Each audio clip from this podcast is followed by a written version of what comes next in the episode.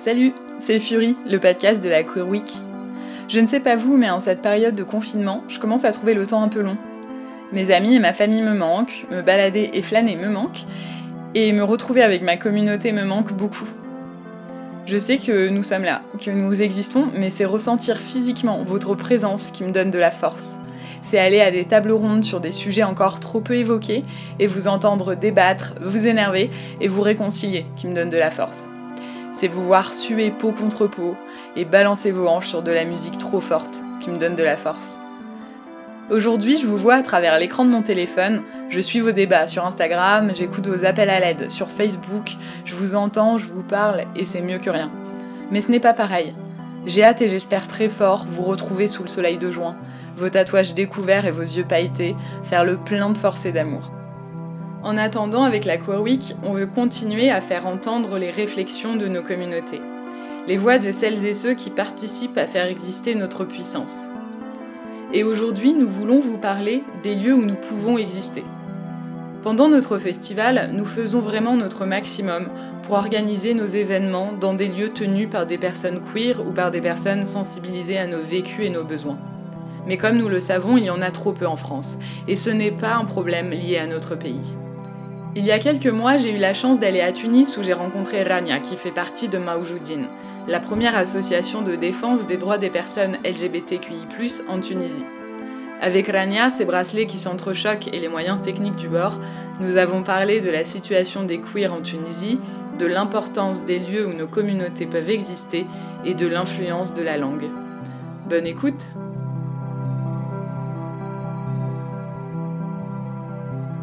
Bonjour Rania. Bonjour.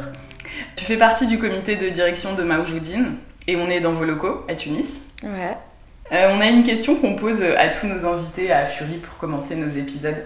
Euh, pour toi, c'est quoi le queer? Je pense personnellement il n'y a pas une définition exacte et précise, euh, consensuelle, à l'échelle internationale ou même à l'échelle nationale. Donc, personnellement, je vois queer, c'est un terme qui, pour moi, je ne m'identifie pas en tant qu'une personne lesbienne ou pansexuelle ou euh, tout ça. Donc, je ne me vois pas trop dans les labels, les labels, les mhm. étiquettes. Donc, euh, donc, je m'identifie en tant que queer. Et je pense que c'est un terme euh, assez large pour inclure toutes les personnes qui ne se voient pas et ne reflètent pas dans les labels et les étiquettes en général. Et je suis contre en fait le principe de définir queer à la base. Donc euh, ça reste une perspective assez subjective, assez personnelle et donc euh, j'aime cette flexibilité euh, mhm. donc, et je suis contre les définitions prédéfinies par la domination, spécialement parce que le terme c'est un terme anglophone et, et euh, je fais la traduction euh, parfois de la terminologie queer et tout ça. Et j'ai remarqué que la, terminologie queer anglophone est trop dominée. Et dominée par quoi? Elle est trop dominante. Oui, elle est trop dominante. Donc, même en arabe, on n'a pas une autre alternative de dire le terme queer. Donc, on l'écrit avec les lettres arabes queer. Hmm. Et, et, on garde la même prononciation. Hmm. Et donc donc je suis contre la définition euh, du, terme queer par des personnes ou la, la, culture, la culture queer, white, anglophone ou francophone. Mm. Donc euh, je suis pour euh, ne pas définir queer et laisser les personnes qui s'identifient en tant que queer de avoir ce, cette, je sais pas comment dire, mais cette possibilité de redéfinir et mm. définir le terme queer.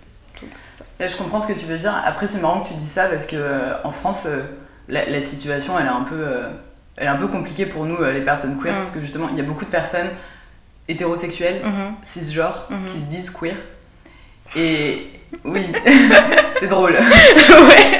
mais, mais parce que tu vois, justement, tu vois, les gens disent ouais, le queer, c'est de pas se définir, c'est de pas machin et tout, et donc on peut aussi être hétéro, cis et dire ah non Donc en fait, c'est juste pour te dire peut-être que, ok, pour pas de définition, mais peut-être des limites. Oui, bien sûr. Mais bien sûr, il faut. On est obligé toujours de faire des limites pour ne pas être approprié par les personnes hétérosexuelles cisgenres. Donc tu vois, je et ça, ça, m'énerve en fait. Donc je suis obligée de faire des limites pour avoir. Ce terme m'appartient et me, m'identifie et euh, me parle, mais t'as pas le droit d'utiliser, de l'approprier avec tes privilèges. Donc, et ça m'énerve, ça m'énerve en fait. Donc oui, avec des limites. Donc euh, je pense le je pense euh, les personnes hétérosexuelles cisgenres, euh, normatives ou non normatives, parce qu'il y a en Tunisie, euh, il y a une, sorte de confusion entre les personnes non normatives. Donc, les personnes non normatives, pas forcément, sont des personnes queer. Mhm. Donc, tu peux être une personne hétérosexuelle, mais non normative. C'est-à-dire non normative, ça veut Non normative, pour moi, je fais la différence non normative quand, les, quand tu es, ton expression de genre euh, tes valeurs, tes principes, euh, euh, tes pratiques sexuelles, tes pratiques romantiques, ta vision, ta philosophie de vie ne correspond pas, ne colle pas avec les valeurs et les traditions sociétales. Mhm. Donc, et, donc, et ça, de la non-normativité par rapport aux normes sociétales imposées, genrées par la société conservatrice. Mais pas forcément tu es une personne queer. Donc, euh, donc je fais la, différence entre ces deux termes, non normative et, euh, euh, une personne queer en général. Donc, et pour moi, donc, ok, c'est, pour moi, c'est queer, c'est, c'est inclusive, donc toutes les personnes lesbiennes, gays, trans, intersexes, asexuels, donc tout le spectrum queer en général. Et en Tunisie, on, utilise le terme lesbienne et gay, pas le terme euh, green ou PD. Donc, et même PD, c'est euh, une insulte en Tunisie, donc on n'utilise pas. Donc euh, il y a une différence par rapport au processus de l'appropriation par rapport à la France et la Tunisie. Et donc c'est pour moi, c'est une personne normative et queer et queer, donc je sais pas comment la définir en fait, j'ai difficulté de définir, mais la non-normativité avec l'expression de genre et euh, l'identité de genre et l'orientation sexuelle non normative par rapport à la norme sociétale qui est l'hétérosexualité et le cisgenre. On va passer à la suite, euh, à la suite de notre entretien. Donc, tu travailles avec l'association mhm. Maoujoudine euh, ici à Tunis. Est-ce que tu peux nous expliquer ce que c'est Maoujoudine Pourquoi vous avez créé cette association, euh, tout ça. Maoujoudine, il a été créé en 2015 et on défend les droits, euh, les droits des, de la communauté queer et d'autres euh, groupes marginalisés aussi au sein de la, au sein de la société tunisienne. On n'accepte pas les, les bailleurs de fonds ou des fonds de la part des gouvernements. C'est-à-dire vous n'acceptez pas les subventions de la part d'État, quoi. Ouais, de l'État parce que on peut pas on peut pas accepter euh, un État comme les États-Unis ou la France ou l'Union européenne en général d'accepter d'avoir des fonds qui euh, essaient de pinkwashing leur image ou euh, leur statut juridique à l'échelle internationale. Donc on est en train d'aider des communautés queer, dont l'Afrique, mais en même temps ils sont en train de, créer des guerres ou des, des, conflits internationaux. donc il y a une sorte de paradoxe donc, euh, par rapport à ça, donc on n'accepte pas des gouvernements, spécialement le gouvernement américain. Hmm. Et euh, donc, euh, pour des raisons purement politiques. Et donc, à part ça, les, les, premières années qu'on a, qu'on a commencé le travail, on a, on a fait une stratégie de capacity building, renforcement des capacités de la communauté queer. Donc, euh, on, a, on a pensé qu'il faut commencer par euh, souder et renforcer les capacités des personnes queer tunisiennes. Hmm. Et euh, pour moi, pour, pour qu'on puisse faire face à la société queerphobe. Ok. Et pourquoi vous avez du coup ressenti le besoin d'ouvrir cette association parce qu'avant la Révolution, en fait, il n'y avait, pas, il y avait pas des associations queer qui défend la cause euh, queer en général. Donc il y avait une, une association, une seule association qui travaille euh, en cachette, donc sans visa légal, donc il y avait des réunions informelles et tout ça, donc, mais il n'y avait pas un plaidoyer national hmm. et international. Il n'y avait pas une visibilité. Donc, euh, donc c'était c'était un peu urgent en fait et obligatoire de de passer à l'activisme queer intersectionnel féministe et avoir une sorte de visibilité à l'échelle internationale et à l'échelle nationale parce que personnellement, et, et, même je partage cet avis avec bah, avec le comité de direction ou euh, des personnes qui travaillent ou membres de Maojoudine, on est marre de la représentation euh, des personnes queer racisées par des personnes white queer au sein euh, de la scène internationale. Donc, donc il y a trois possibilités. Sous-représentation avec même sur la charte graphique, graphiquement ou esthétiquement, où il y a des personnes white qui parlent des personnes queer racisées qui vivent euh, dans l'Afrique ou euh, dans l'Asie ou dans l'Amérique latine. Donc il n'y avait pas des personnes qui, les personnes concernées euh, n'avaient pas la possibilité d'être de, physiquement là pour parler de notre cause. Il y avait toujours une autre personne extérieure de notre communauté, de notre euh, vécu, qui parle de nous. Euh, sous forme des recherches académiques financées par mhm. l'université, nanana, machin truc. Donc, et, euh, et, et j'étais. Et ça, ça m'évoque de la rage en fait quand je vois une autre personne white avec les privilèges et qui est en train de parler des trucs qui n'existent pas ou euh, avec des clichés et des stéréotypes euh, racistes, euh, donc, ou la sous-représentation, ou la représentation, mais avec une, un œil de white, très white, de fétichisation, exotisation, donc nos corps, nos couleurs, nos foulards, donc même nos bijoux, donc tout est fétichisé par la communauté queer internationale white. Donc il dit ok, stop, this is the time to move.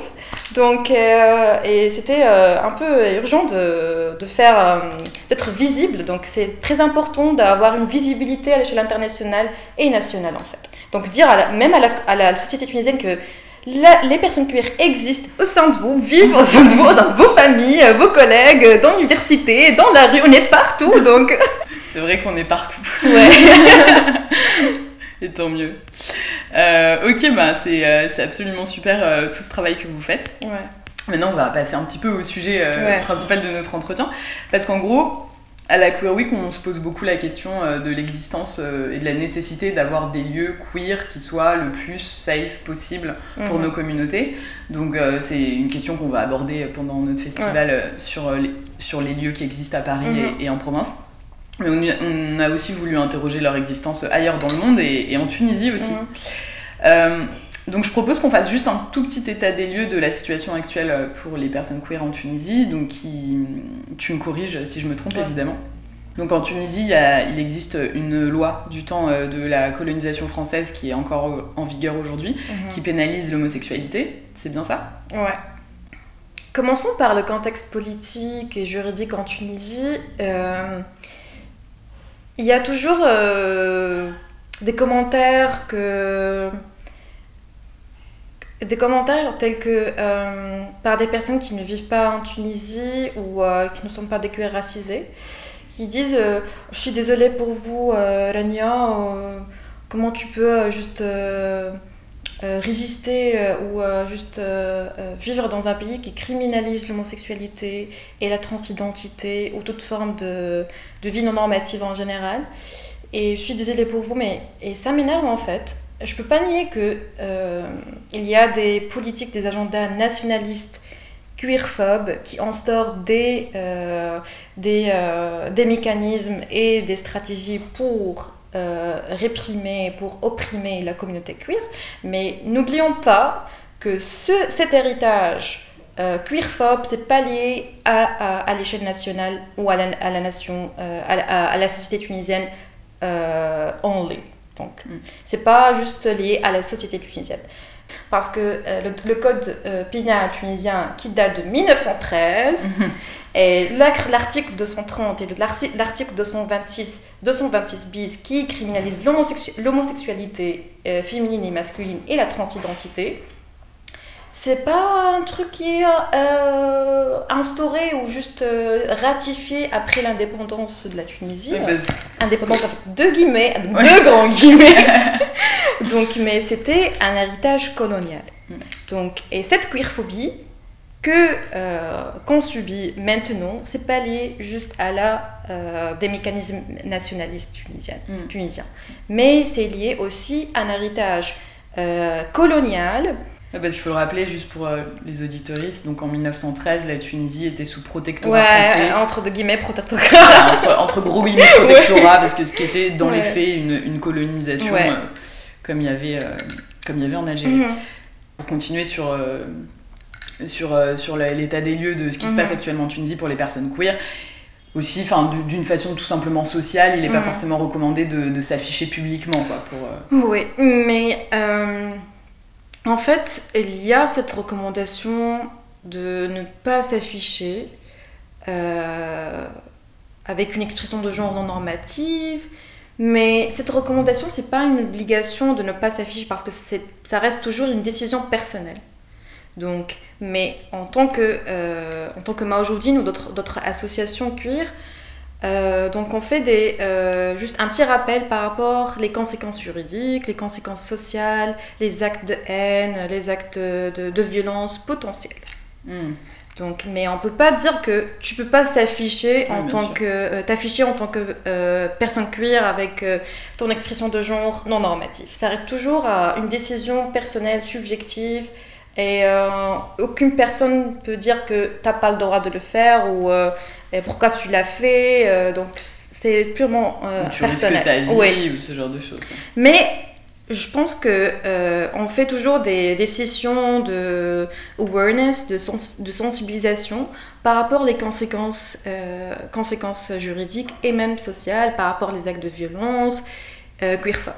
Et donc, mais parfois, quand, on est dans une ambiance euh, queer dans le festival MQFF, Marjoudine Queer Film Festival, ou des événements qu'on organise. On oublie carrément qu'on est dans un pays qui criminalise l'homosexualité ou la transidentité. Et euh, donc, et cette, euh, comment dire, cette, cette joie queer et cette, ces moments de bonheur queer qui sont très rares, elle fait de nous oublier le contexte et la réalité juridique oppressive. Et parfois, on, fait des. Euh, il y a des personnes qui osent de sortir dans, dans la rue avec leur expression de genre euh, non normative, queer. Et, euh, mais il y a des personnes qui, qui ont toujours peur de s'afficher, de d'être juste attaqué ou juste discriminé ou stigmatisé par, à la base de son orientation sexuelle ou l'identité de genre ou l'expression de genre non normatif en général. Donc il y a des, il y a des différentes euh, avis et des différentes euh, comment, perspectives par rapport à la visibilité dans la rue ou dans les espaces publics en Tunisie. Donc euh, c'est toujours un, une décision personnelle, comme je t'ai dit. Donc, euh. Puis après aussi, euh, là, ce que tu dis, c'est que quand, par exemple, dans le, dans le cadre de ce festival que vous organisez, oui, parce que vous organisez un festival une fois par an, euh, de, je crois que c'est de cinéma, c'est ça c'est un... c'est, Ouais, c'est de cinéma, mais on a aussi des performances artistiques, des workshops, des panels par rapport au contexte juridique et politique et artistique. Donc on fait la navigation entre plusieurs mondes différents, euh, l'art, l'activisme et le cinéma. Mhm. Donc, euh, Ça a l'air super intéressant. Mais donc, euh, voilà, ce que tu expliques, c'est que dans le cadre de ce festival, vous, vous ressentez, vous oubliez que vous êtes dans un pays où c'est un peu compliqué parfois. Et, du coup, d'où l'importance de créer des, des espaces mhm. pour, pour nos communautés queer. du coup, ça amène à ma prochaine question parce qu'effectivement, il me semble qu'il existe comme ça quelques, quelques lieux, quelques soirées qui permettent qui permettent à, notre communauté d'avoir un peu de, peu d'oxygène. Est-ce que tu connais des lieux comme ça à, Tunis? Je parle de Tunis-Ville encore une fois, hein, c'est vraiment on parle de la capitale, mhm. on parle pas de toute la Tunisie. En fait, euh, je peux pas qualifier des lieux que sont des lieux queer friendly. Ok. Mais euh, on essaie de. C'est une. Toujours, il y avait l'initiative de par les personnes queer qui essaient de queeriser l'espace et être accepté par les proprios, le, les gérants, les gérantes de l'espace.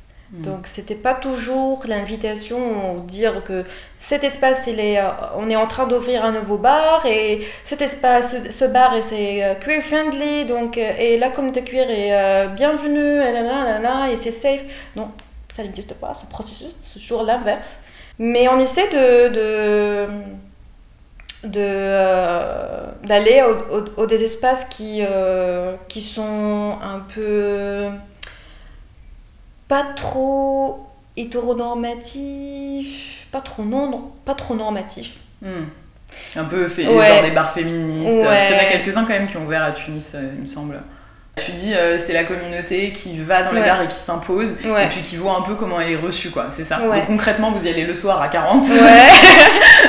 On approprie l'espace et puis euh, il y a toujours un regard un peu bizarre, euh, gênante, intimidante par les, euh, les personnes qui, euh, qui travaillent ou qui gèrent l'espace ou par les personnes qui sont qui sont en train de faire la, faire la fête comme nous. Hmm. Donc, et après quelques semaines et quelques soirées, donc, il y a des personnes qui nous contactent pour faire pour dire ok c'est bien mais euh, notre bar est un bar euh, non normatif et on accepte les, les personnes, euh, donc la les personnes cuir, la communauté cuir et nanana. Et en fait, pour, juste pour des raisons financières et pour des raisons juste parce que c'est de l'argent. Mm. Donc, et puis, ça commence de, de cette, cette gérance, elle commence de nous voir en tant qu'un capital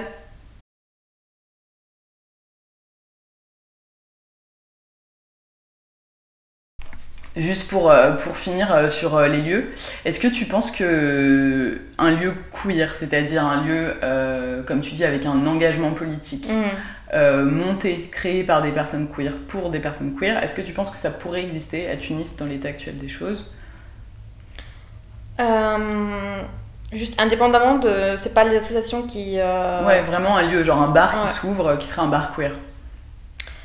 Je pense c'est possible, mais avec plusieurs difficultés et avec plusieurs contraintes, euh, des enjeux euh, juridiques par mhm. rapport à euh, la police, par rapport même quand tu... parce que tu peux pas te déclarer dans les pages de Facebook ou même la communication...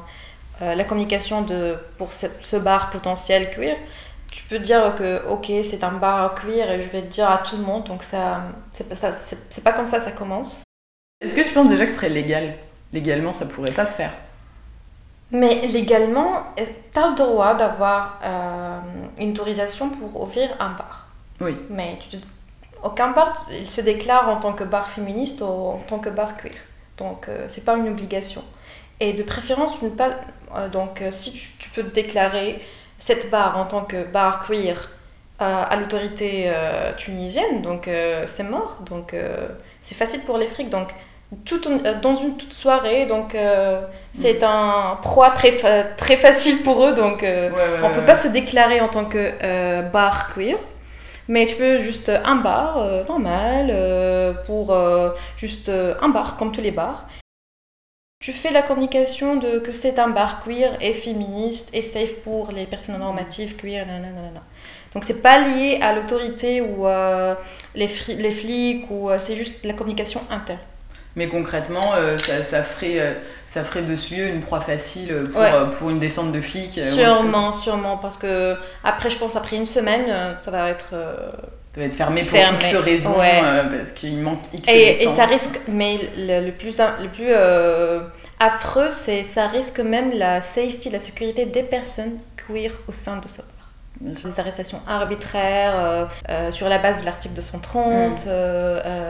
et tous les articles discriminants par rapport à la communauté queer. Donc ça va être c'est pas trop safe mm. par rapport à l'échelle à l'échelle, euh, au niveau euh, juridique euh, pénal. Donc en fait, là, à cet endroit-là, on commence à voir la limitation mhm.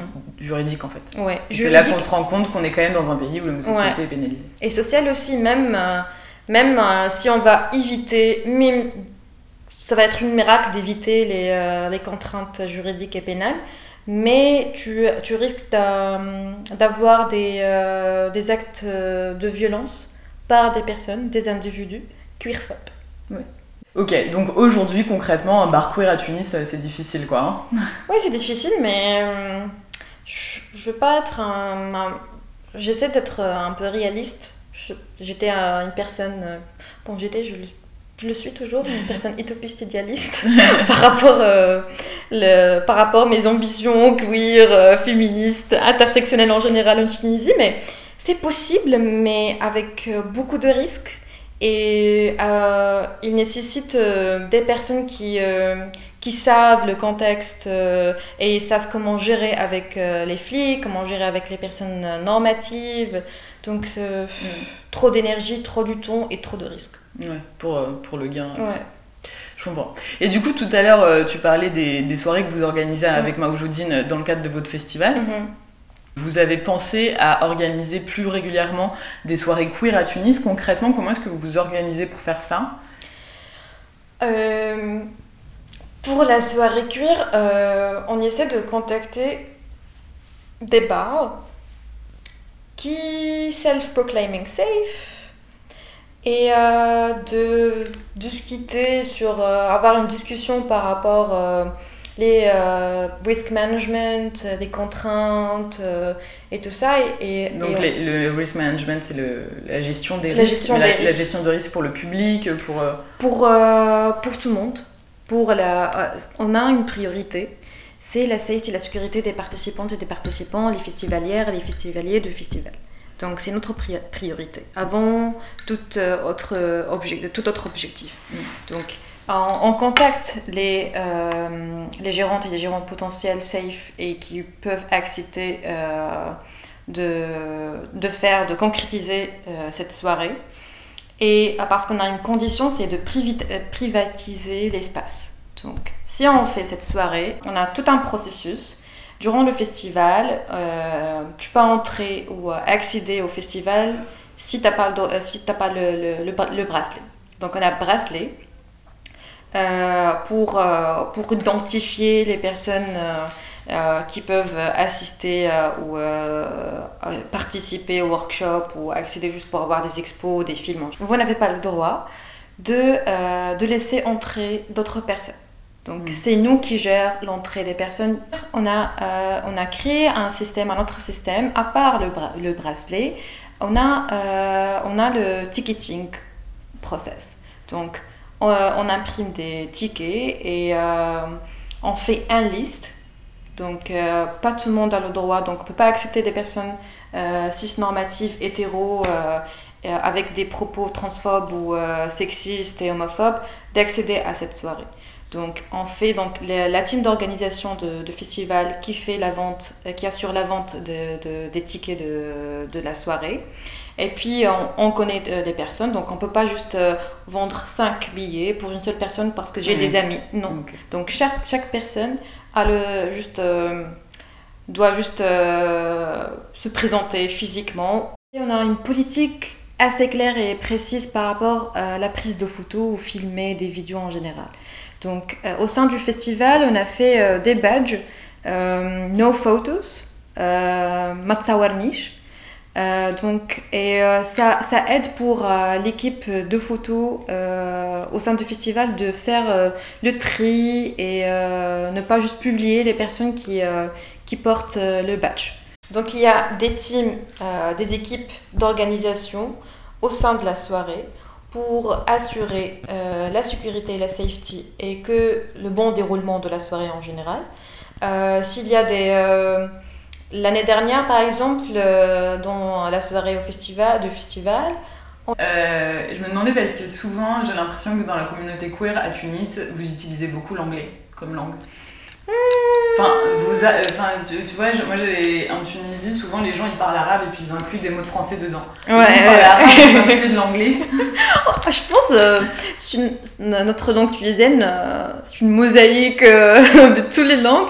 En fait, mais c'est lié toujours à la dominance de la, de la terminologie queer anglophone. Et c'est une réalité que la langue arabe elle est une langue queer, phobe et sexiste. Donc Et donc, il y a des, des initiatives et des projets pour queeriser et féminiser la langue arabe. Donc, toujours, ça dépend du contexte de l'espace et le lieu aussi, l'emplacement de, de, ce bar. Et on, on essaie de, de, créer des scénarios euh, potentiels pour le dire, euh, pour euh, les convaincre, les flics en, général. donc en fait, vous préparez votre, votre, speech à, sortir aux policiers. Et du coup, il y a des quartiers qui sont aussi plus safe que d'autres, donc vous essayez d'être dans les quartiers. Mhm. Il y a la, la, zone touristique à Gamart, par exemple, il y a des séries, des bars. Donc, sont, les soirées, c'est un, un, truc habituel donc, dans mhm. cette zone. Donc, Ok, très bien. Et du coup, par rapport à l'utilisation de l'anglais, mm. euh, parce que moi, ce que je me suis. Enfin, un truc qui m'est venu en tête, mm. si tu me diras ce que tu en penses, c'est que euh, aussi dans un but un peu de. De, de se sécuriser. C'est mm-hmm. peut-être euh, c'est moins compris l'anglais en Tunisie que le français.